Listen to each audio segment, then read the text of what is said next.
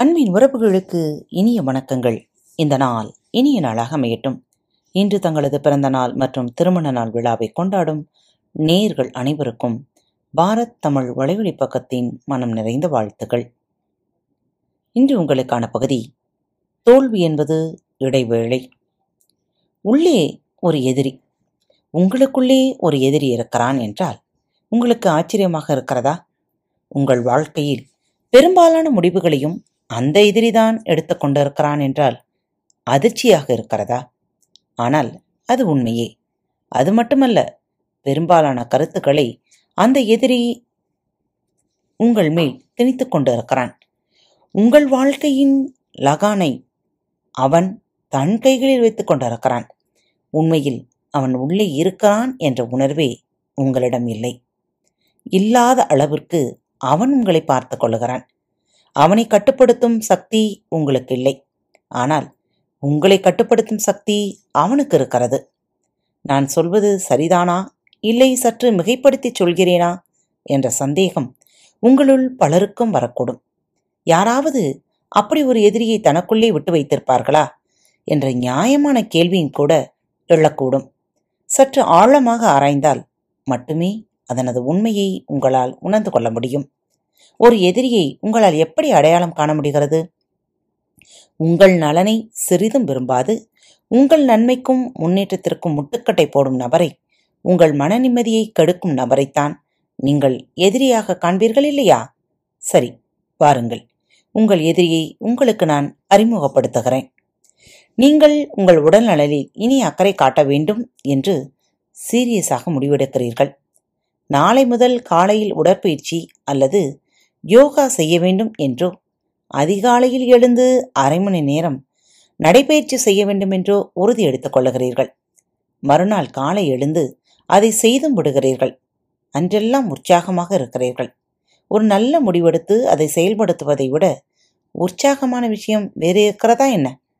இரண்டாவது நாளோ மூன்றாவது நாளோ உங்கள் எதிரி அதை சகித்து கொள்ள மாட்டான்.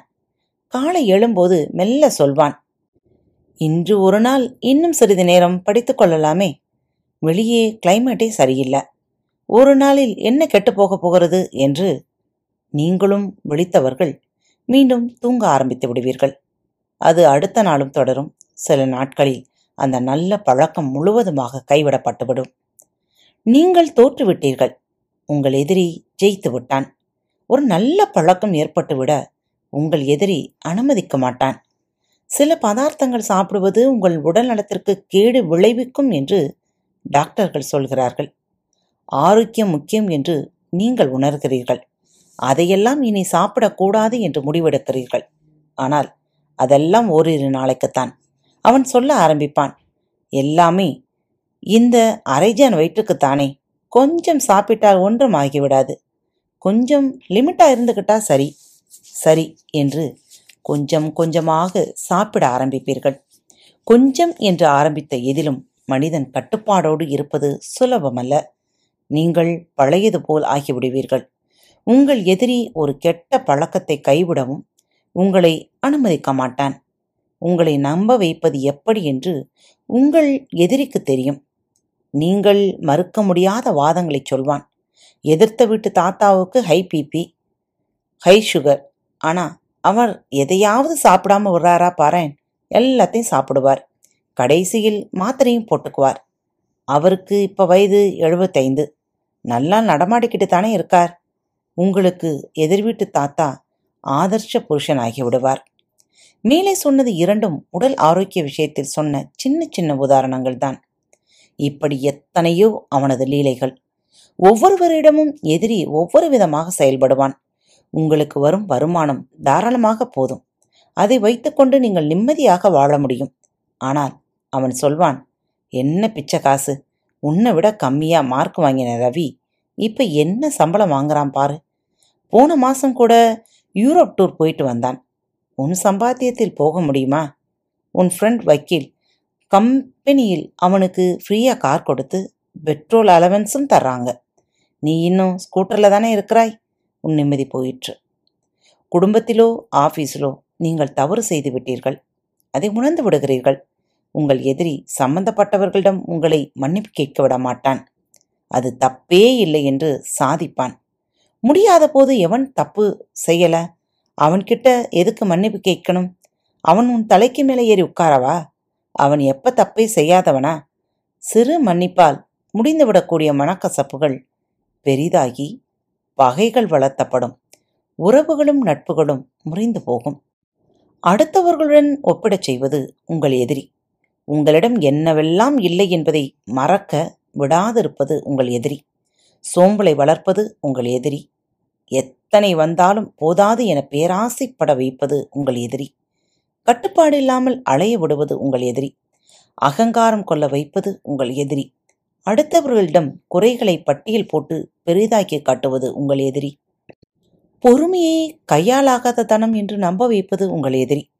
மன உறுதியை குலைத்து சஞ்சலப்படுத்துவது உங்கள் எதிரி. இப்படி சொல்லிக்கொண்டே போகலாம். அந்த எதிரி எதிரியாகவே உங்களால் எண்ண முடியாததால் அவனுக்கு உங்களிடம் எதிர்ப்பே இருப்பதில்லை என்பது அவனுடைய மிகப்பெரிய பலம். அவனுடைய குரலை உங்கள் குரலாகவே நீங்கள் நினைத்து ஆரம்பித்து விடுவதால் அவன் இருப்பதும் செய்வதும் உங்களுக்கு தெரியாமலே போய்விடுகிறது. முதலில் அவனை பிரித்து அடையாளம் காணுங்கள். அதுவே அந்த எதிரியை அழிக்க நீங்கள் எடுக்கக்கூடிய முதல் நடவடிக்கை.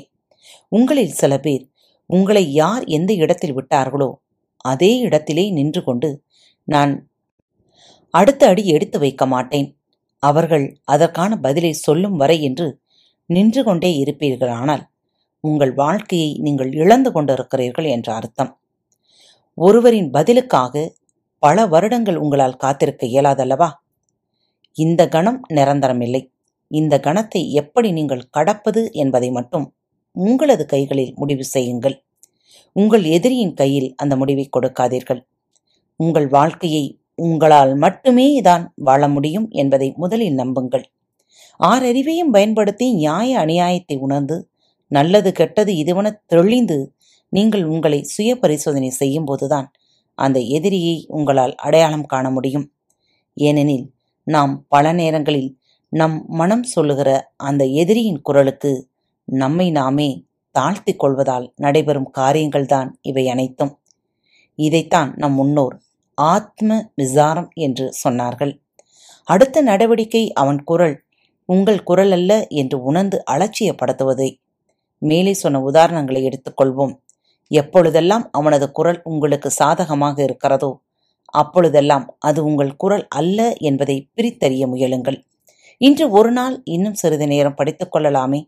வெளியே கிளைமேட்டே சரியில்லை என்று சொல்ல சொல்ல அந்த ஒரு கணமும் பொருட்படுத்தாமல் இது என் ஆரோக்கியத்திற்கு முக்கியம் என்று எழுந்து உடற்பயிற்சி செய்வதையோ வாக்கிங் போவதையோ நடைமுறைப்படுத்துங்கள்.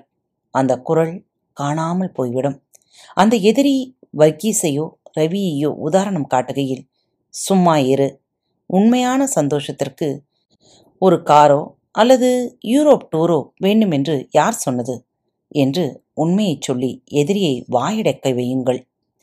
மன்னிப்பு கேட்க வேண்டாம் என்பதற்கு எதிரி கூறும் காரணங்கள் தப்பு என்று உணர்ந்த பின்பு மன்னிப்பு கேட்க வெட்கப்படுவானேன் என்று உறுதியாக எண்ணி அப்பொழுதே மன்னிப்பு கேட்டு உறவுகளையும் நட்புகளையும் காப்பாற்றிக் கொள்ளுங்கள்.